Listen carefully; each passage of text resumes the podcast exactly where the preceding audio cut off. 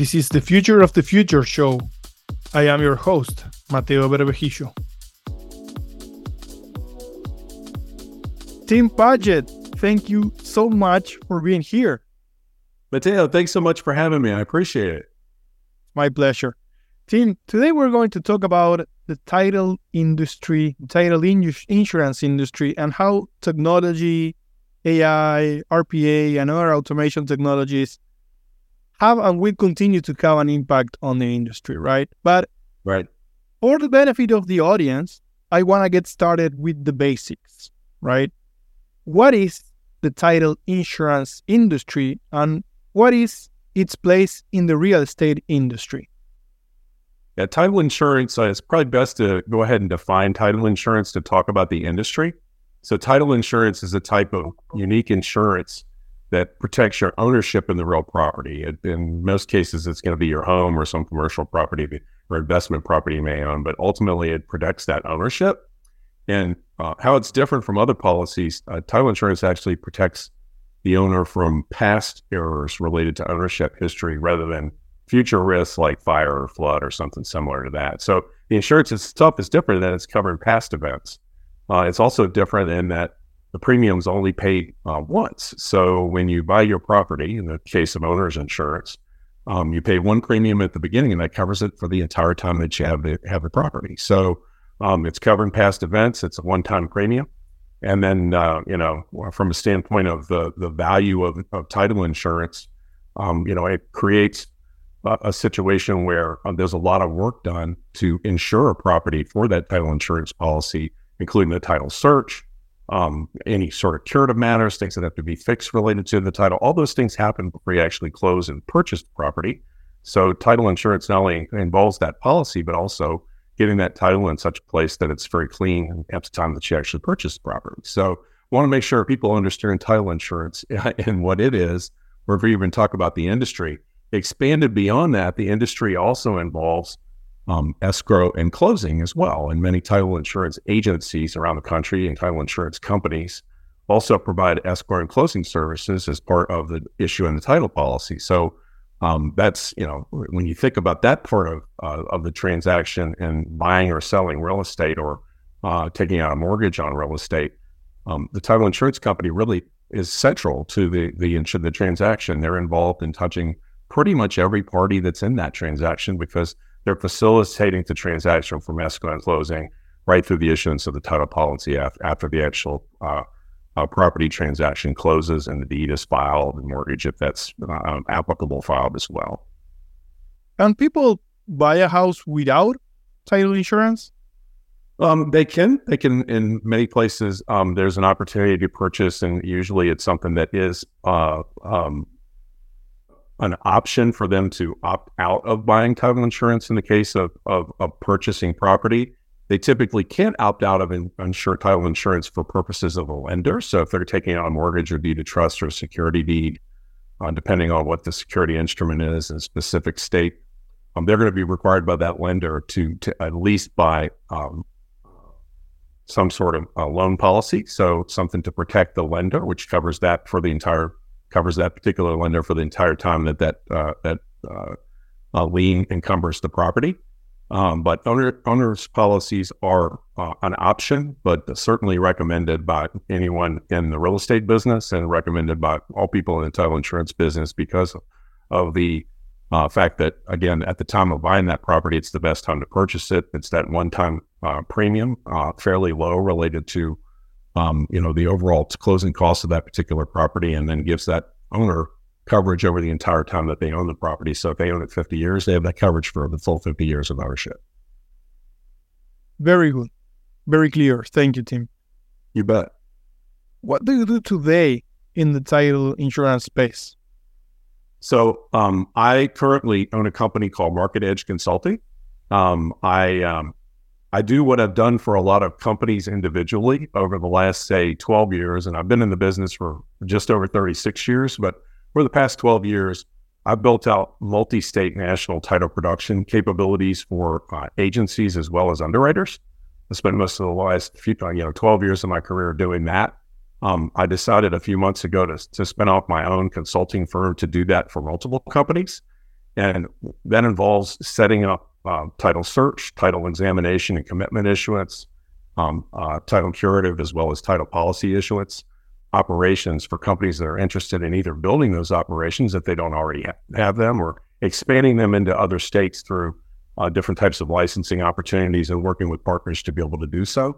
And part of that involves not only building out um, teams, either internal or external teams that they can outsource to to do that, but looking at automation and technology to be able to create highly optimized um, operational processes for the issuance of title uh, insurance. So that's what that's what my company, Market Edge Consulting, does. And and again, it's not much different than what I've done for other companies in the past, but it's uh, it's it's the focus of my of my company and the firm that I just set up a few months ago.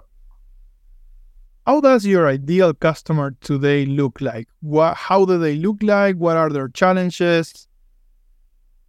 The ideal customer that uh, comes to me now is typically a company that's either looking to build, it's a, maybe they are a lender or they're a company that's in the real estate space that doesn't necessarily have a title component or title escrow and closing component and they're looking to build that out from the ground up. I've actually built two separate companies, uh, title agencies from the ground up, starting, you know, with just me and building that into multi-state operations across the board, doing business in multiple states. Um, that's one of the optimal sort of approaches I take or target type of companies that I'm looking for. Um, it also involves companies that may also have operations in say three to five states, but they're looking to expand nationally or even on a multi-state basis and looking to do that um, in the most efficient and cost efficient and operational, uh, efficient way possible. Um, the last would be underwriters that are looking to do the same. You know, sort of mid mid market underwriters that are looking to expand beyond, say, a smaller footprint and expand beyond that. You know, that particular area that they're already covering to look at national coverage and need help with building out those operations again, whether it be related to the search piece, the examination piece, and the underwriting piece, or policy issuance or curative pieces based on you know whatever state requirements are for the states they're looking to move into. I also work with a number of companies in the technology space, and this is a very, very part of my really big part of my um, my company and the success of my company is having partners that I work with in the technology space I am not a technology person by trade. I'm a title insurance person by trade. I know enough about technology to know what I want and what I need. Uh, but at the end of the day, I can't do it. I have to work with partners. And so I'm lucky to have a number of partners, including uh, uh, partners in the you know outsourcing space, outs, uh, partners in the automation space that can um, that I can work with and contract with to help these particular customers build out the type of operations they're looking for. So I help them with the strategy about how to do that, but then bring in partners that can help us do that as part of those processes and that expansion. Very interesting. So, if someone needs to build an operation or expand an operation or improve an operation, you've been there, done that, you can help them, and you have the network of specialized partners that can help you do that uh, in a successful way.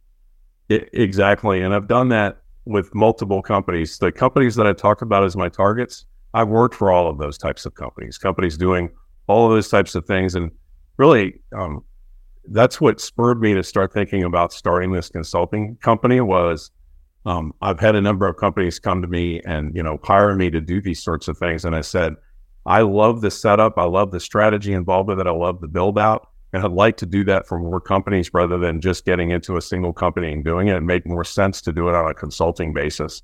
And then I have the partners that I work with. I know and I've tried different partners, some better than others, uh, that can provide the types of services I'm looking for. So I contract with companies that I know I can rely on. And I know these companies can rely on to give them the best opportunity to build out the, you know, first in class services across the board, whether it be related to the title search side, the examination, policy issuance, the curative, escrow closing, whatever they're looking for. So I was going to ask, how did you get to where you are today? And I want to hear your story. And it seems like consulting, it's both a decision, but also a consequence of a lot of people trusting you and, and coming to you and asking for advice and you and you realizing how much you liked that, how much you liked helping companies do some of the things you had already done in a successful way, right? Um, yeah, I'm, I'm very thankful that I've been able to work for some terrific companies and with some terrific, very knowledgeable and great leaders in the industry. I've been able to do that all throughout my 36 plus years in the business. I've always had somewhat of an entrepreneurial spirit. I owned my own company for 11 years from 95 to 2006, which is sold.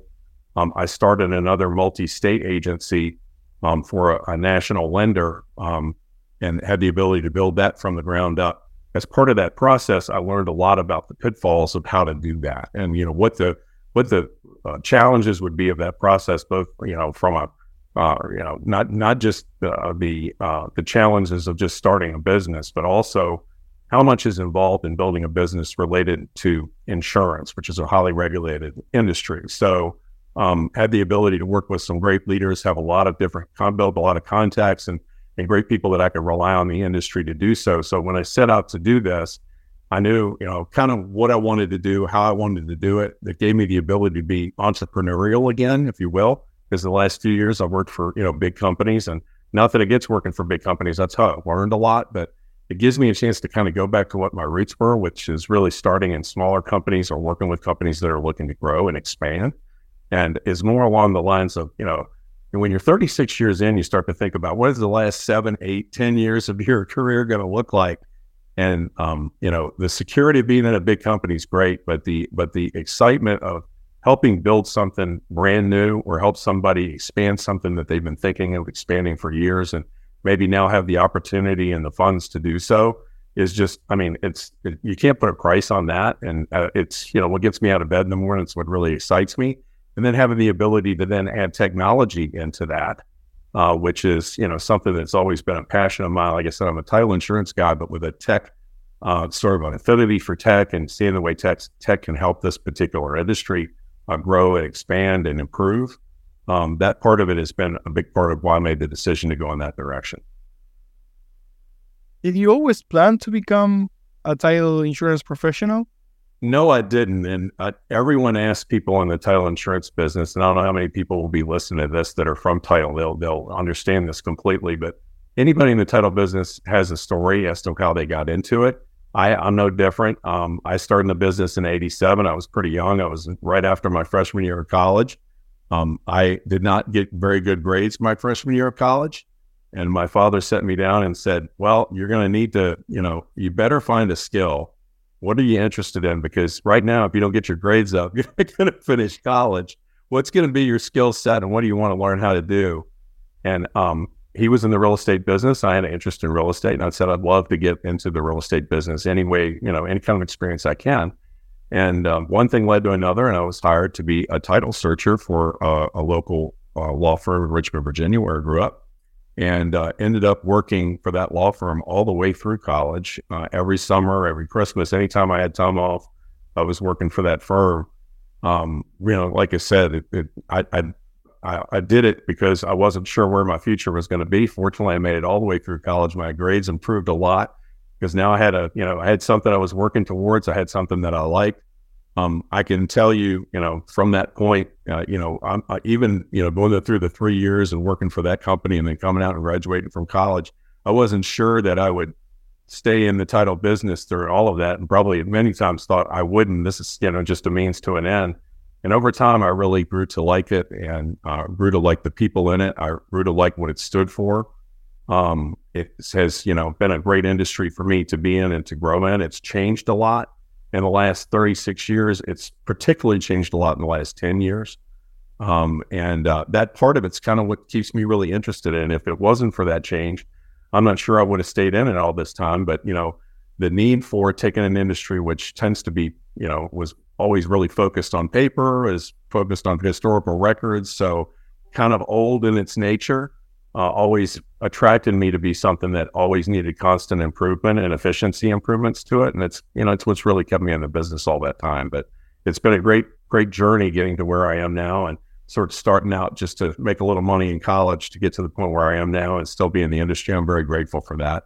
And I'm very thankful to the people that I've been able to work with and for during that time because every one of them have contributed to you know being where I am today and and it contributed me to have the knowledge to to be able to bring that out to other people and hope hopefully um, expand that knowledge with with other folks that are you know, either in the industry or looking to get into the industry.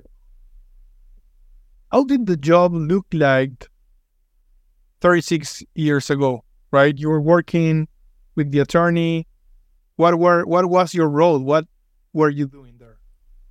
Um, I would drive from courthouse to courthouse and do two things. I would run what's called a current owner search, which basically involved abstracting or writing down information related to who owns the property, what liens are against the property, mortgages, visa trust, um, other lien, involuntary liens or voluntary liens are involved with that, um, providing tax information, all that. And I would write it down on a piece of paper that was already set up as a form.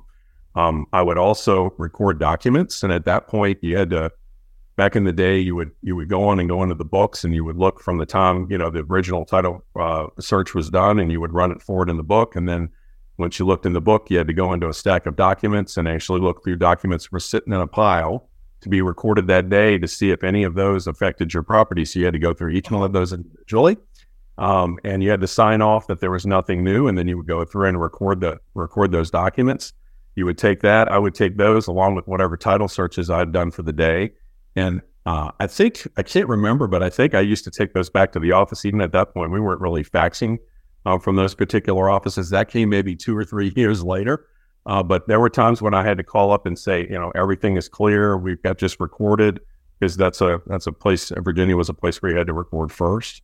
So I would record the documents, call, give give the um, whoever the assistant From the, from the courthouse, phone, the public phone, yeah, pay phone or our phone in the in the county record rooms. Back then in Virginia, people smoked in the county record rooms, so you know they were a lot of times they were full of smokes and smoke, and you had all you know attorneys in there. Let's visualize. like me doing this. But that's let's visualize this. You go there, right, and there's a room with how many people? Um, half of them smoking. Everyone is like going through documents, lots of papers everywhere, right. and you are Right. young. You are. it's, is how is the rest of the people looking like? I'm asking this because it's funny. I'm I'm a I'm an attorney. Didn't work a lot as an attorney, but I did a lot of work going from courthouse to courthouse and doing more of the you know uh, case file, etc., etc. But some things in common with what you are describing. So that's what I like about the trying to show the ambience to to the audience and, and for them to understand how it looked like. I absolutely love um, that you said that. And when I think about it, I have great fondness for it just because, again, that was the foundation that I was, you know, everything that I've done was built on. And actually, I go back to those things a lot, not not necessarily the smoke of the courthouses, but, you know, the basic process of going through and actually using those documents um, to, um, you know, to abstract and then underwrite a title insurance policy a lot of it's still the same. You know, it's just it's the way that we go about getting that information and where how the data's out there is different. But you know, I go back to a lot of those things because that's how you know the industry was built, and it's it's it's interesting. Um, if you start in the industry now, you're not going to start like I did. You know, a lot of I kind of kind of use the uh, analogy that you know the, the first what I did probably the first five to ten years of my business is either um, typically done now by either outsourcing those um, particular duties or automation does it. So, you know, the first five or 10 years that I built the foundation of my career on, you don't start there anymore. You sort of start kind of in the middle, which makes it a little more difficult. And so, drawing people in the industry, think about that. If a lot of those things are now automated, you have to have more of a technology bent. Back, you know, back back then, I was a you know political science and business major and didn't have a lot of technology background these days in the industry, if you're looking to get into it, you're going to have to have some combination of the same thing I had, which is an interest in historical documents and and you know have some curiosity about um, the title insurance process and the ownership process. But you're also going to have some technology background in order to be able to get up to that higher level of where you're going to have to start to actually build your career in the business. So, uh, but to give you some, you know, to give you a little more related to that, I would drive to typically in a day about five different courthouses and do that um, you know, calling and it was, and I found myself at certain days actually running into the courthouse. I was a, you know, 19, 20, 21 year old guy. I got my, I used to keep things in a little, you know, over the shoulder um, uh, briefcase because back then people didn't really use backpacks that much. I had a briefcase that I would take take things in it and you know make those calls and all those types of things. And it was again it was filled with attorneys and people like me running documents back and forth and and then I over the you know the time that I was doing that, I probably did that sort of thing in roughly 35 courthouses in and around Central uh, Virginia. And so I learned a lot about different courthouses and how they operated and got to know the people, which was a big part of that back then. You know, you want to get anything done, you had to have somebody you go to and you talk to yeah. them to do. It's a lot more in personal business now because there's not as much of that. Yeah, some of it in some places, but not as much as it used to be. And so, yeah, it's it, it in some ways it hasn't changed, and in other ways it's changed drastically. Did you do um like Christmas presents and stuff for the different uh, courthouses um, people? Uh, we did. So if you were one of those firms that was regularly there, and I worked for a firm that they knew, you know, the, the attorney that I worked for um, was a volume, a, a, real estate attorney. So, you know, uh, we had more than one of me. There was four or five people that did this and going to different courthouses.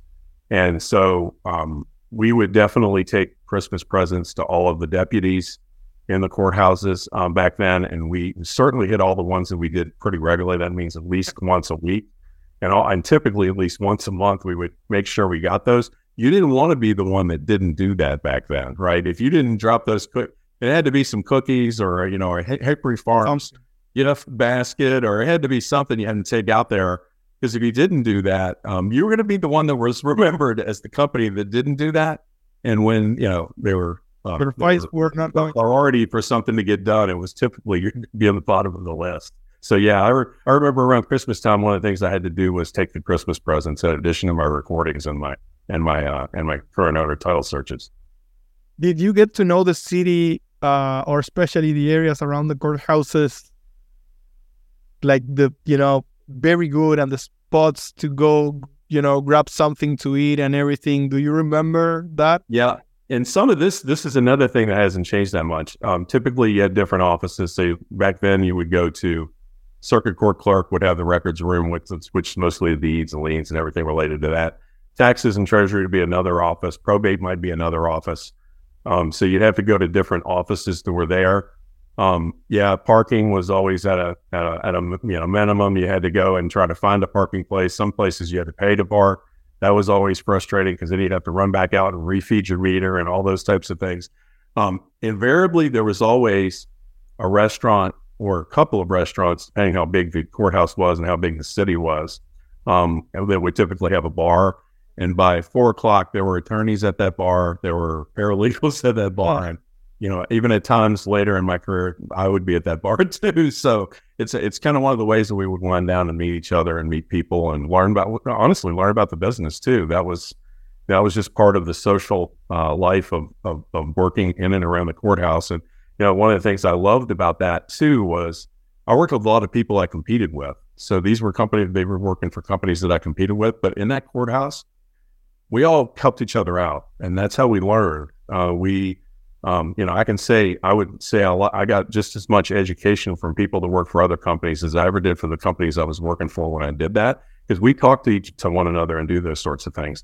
I I spent more time uh, in Cincinnati um, after I left Virginia and graduated from college. I, I, spent a lot of time in Cincinnati in the Cincinnati area, and I spent. You know, I had an office when I had my company down across from the Hamilton County Courthouse, and it was the same thing. There were some bars around there, and number of offices you had to different offices you had to go to, but it was a really tight knit group of, of, attorneys and paralegals and title searchers and examiners, and we all knew each other. We all said hello to each other. We knew we worked for competitors, but if there was something we were running into that was trouble or something we need to learn about, we we leaned on each other because at the end of the day, we want to do what's right for the customer. We want to do it. We want to do in that case what is right for um, for the industry as a whole. And I, I love that about this industry is it does have it's competitive, but it does take care of itself in many ways. And you know, I've I've always loved that about it, and sort of that foundation was built in those courthouses, and and you know, first ten years or so that I was in uh, and sitting in those. What skills are more important for a title insurance professional? I imagine that attention to detail. It's the number one. People tell me if you know, ask me that, and I said you have to be have an attention to detail um, to to be in the title business. If you're not interested in details or you're only big picture, that's you know certainly you can run title companies, but you're probably not going to be as uh, passionate about learning about the business if you don't have that. Most people I know that are have done really well in this industry, they have are very detail oriented. They have a um, you know a, a fondness for being in detail oriented environments and learning about lots of different details and have interest in data and all those types of things. So I'd say that's the number one um, skill that you would need to have in being in the business and, and, and you know, have an interest and focus and being detail oriented. What's the scariest issue you remember finding? You, you were going to file a record, you wanted to get it done right. And then sometimes I imagine you found something that you were like, oops, this one is, you know, hard to approve the way it looks like today. We need to get this sorted out. Yeah, I've run into a few, not too many, thank goodness, but I've run into issues that were intervening liens. So something was filed since the last title search. I've also run into issues where I caught something that was actually a lien before the uh, um, the the effective date of that title search. Um, and just running back the records, actually saw something that was not included. Um, and you know, if there's, you know, we would always add a few days in or maybe even a month or something in just to make sure that we're catching everything. And I've seen things that have shut down closings before. So you've got folks that are, you know, in that case of a record first place, when that happens, it's really difficult because it's already closed and it's waiting to disburse. Um, so that's really difficult. And in other ones, it might be something where it's now going to delay the closing itself, and that's going to have everybody dis, you know, um, dissatisfied as part of that process. But again, that's why we're there. We're there to look for those things. We're not there to gloss over and make something good that's not good. We're there to report what's not right so that it can be fixed. And so you have to be focused on that part of it and make sure you're very diligent in that piece of it. It's not, you certainly want to make your customer happy, but at the end of the day, we've got to do what's right um, from an insurance standpoint and make sure that what we're providing to that customer is what they're paying for. How does the industry look like today? What challenges is it facing? Um, the rate changes and what's happened, um, you know, over say the last year to year and a half, going back into 2022 and all the way up until now, have put a real strain on the industry. Um, you know, I, I, I kind of look at the unemployment numbers when they come out, and I think that's not that does not look like our industry. A lot of people have been laid off in the industry. Uh, that includes not only title insurance, but you know, in the mortgage space and, and other parts of uh, that are related to the business. Um, it's been a tough few years, and I, you know, 36 years, I've seen a lot of ups and downs. This has been a really interesting one to have the economy look as good as it it, it should in the data numbers, and be so tough for this particular industry. And you know, then the the the, the housing crunch uh, related to rates going up, people not wanting to get rid of their homes, and people having enough money and the economy being good enough that people want to buy homes. Then there's not enough for them in inventory uh, to be able to buy because you know rates are abnormally higher than they have been, and people don't want to give up those low rates to to get a higher rate. Uh, has created a really interesting and difficult situation for the industry as a whole. So builders are building as fast as they can, um, but a lot of the you know pre-owned homes are just not going up for sale because people don't want to move up those interest rates. So it's there are challenges related to that within the industry, and then the, the industry itself is in flux just be, you know because of changes in the industry from a technology standpoint. So more automation, um, more um, certainly AI is going to have an effect on things. It started with RPA originally with robot or with bots and and relating um, utilizing bots for different parts of the process, and then adding AI on top of that, at least from the title production standpoint, to improve on those bots uh, uh, and improve on that particular automation is really changing the way that it goes. That is a real effect because a lot of those tasks are being done by people. So if you're now having bots do those, it has an effect on what those people do. And it's kind of interesting. I'm kind of glad this is a topic I like getting into because um, it's something I always work on as building production teams is um, trying to figure out a way to balance out the use of automation with that need for the human touch. And, you know, when you're looking at moving people out of what they typically did in their task, I don't want to move people out. I, I, I, always go into something thinking, how can we create value for the people that are there? And there's a way that automation can be done, especially in our industry, because there's there's still a need for that human touch, a big need. That's a really big part of it, and especially when you get into more difficult work. But how do we create automation and use automation and technologies to improve the process that's more of the mundane task and give more time to the to the to the people involved with it actually doing the higher value work and creating that value for them. So I never go into something saying I want to fully automate it because I'm not sure that a lot of the things that we do um, could be or need to be fully automated. I think there's always that need for uh, because of the nature of what we're doing and how important it is to the customer on the end of that transaction of having that human touch involved. Um, but that use utilizing automation in such a way that it makes the person that's involved with that even more valuable. So if, if I think if you're using technologies and, and taking approach in technology in the title business in such a way that improves the value of the people that are involved with it, it's a win-win all the way around. It becomes a product that's much more efficient. It's a product that's much more cost effective and it doesn't lose its value in the industry as a whole. And when I'm saying industry there, I'm talking about the real estate industry. Got it. So when you think about the the future of the industry, technology is going to play a huge part in it, right? And it's already playing a huge part in it. And you see more automation coming. But the way that you think about automation is balancing that with the human touch and really improving the value of the people working in the industry and the people that are customers in the industry. Right. Right. And and honestly, people that love and you know want to continue to be in this industry, they do do need to adapt to that. And you know, some do that better than others. I was not always one that adapted quickly. I've gotten much better at it over time. You know, you start you start out and you do things a certain way. Uh, you know, maybe 10, 15 years in, it's really hard to make that change. You don't stay in in anything 35 years without adapting over time and changing the way you look at things. Yeah, I think people in this industry have to do the same. Some people are never going to want it. You know, I kind of tell people, and everybody's worked with me certainly say this. Um, I think there's always three people, you know, and in, that are involved with the build out, and um, you know, you're going to have those early adopters, people that buy in right away to, you know, tech, I see the technology, I see how it can help me, I'm on board. Then you've got the slow ad- adapters, right? The folks that are like, well, I'm skeptical. I got to see how that's going to go. Then you got the no adapters, people that are like, not, it's never going to happen. I'm not interested. You got to know who those folks are in your organization. And you're going to make decisions around all three of them pretty early and really be supportive of those first two. Probably move out the last three, which tend to be your smaller set. But people that, again, that are willing to adapt, whether it be fast or slow, they're going to be part of that change. They're going to be interested in it. And over time, they'll they'll um, they'll adapt to that particular process and become better because of it. I've seen it. I've seen it. You know, um, certainly over, like I said early, the big changes have been over the last 10 to 15 years. And I've really, really seen that in a lot of folks uh, in the industry over time, including old folks like me that have been in over 35 years.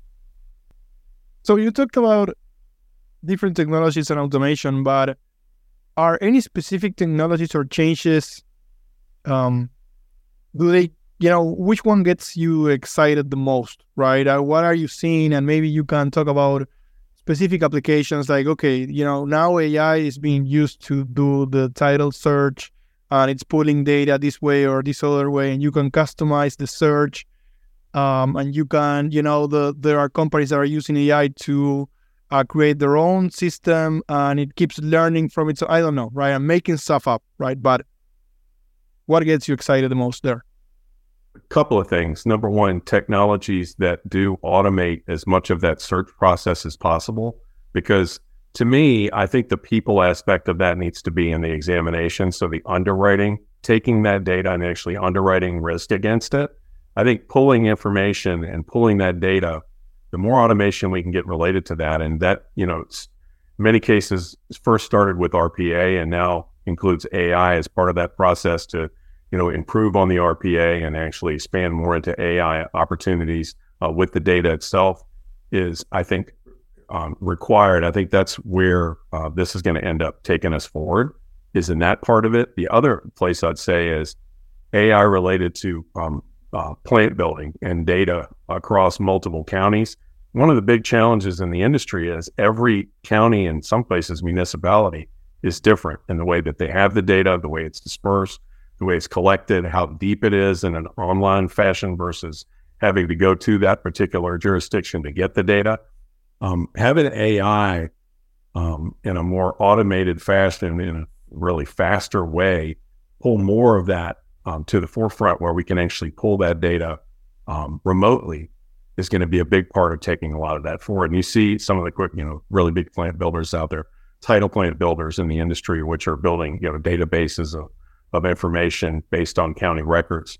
Um, they're using AI uh, to pull in more and more counties. You know, it used to be three, four, hundred counties that were known as sort of title plant counties in the U.S. Well, now it's going into the thousands because there are now technologies out there that allow you to build that data much more effectively than there have been in the past. So to me, that's really exciting. Um, that's getting us closer to something I got involved in in the late 90s, a, a task force as part of ALTA, uh, which was a standards task force and was involved in MISMO and other types of standards uh, initiatives, uh, which is getting this standardization in place that makes this data much more usable from place to place. Now, you know, again, you can't mandate 3,600 plus counties to go out there and, you know, create the exact same standard.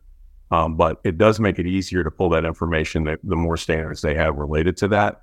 And again, AI is now being used to make it easier to do that than it ever has been before. And I, I think that's only going to continue as that technology evolves.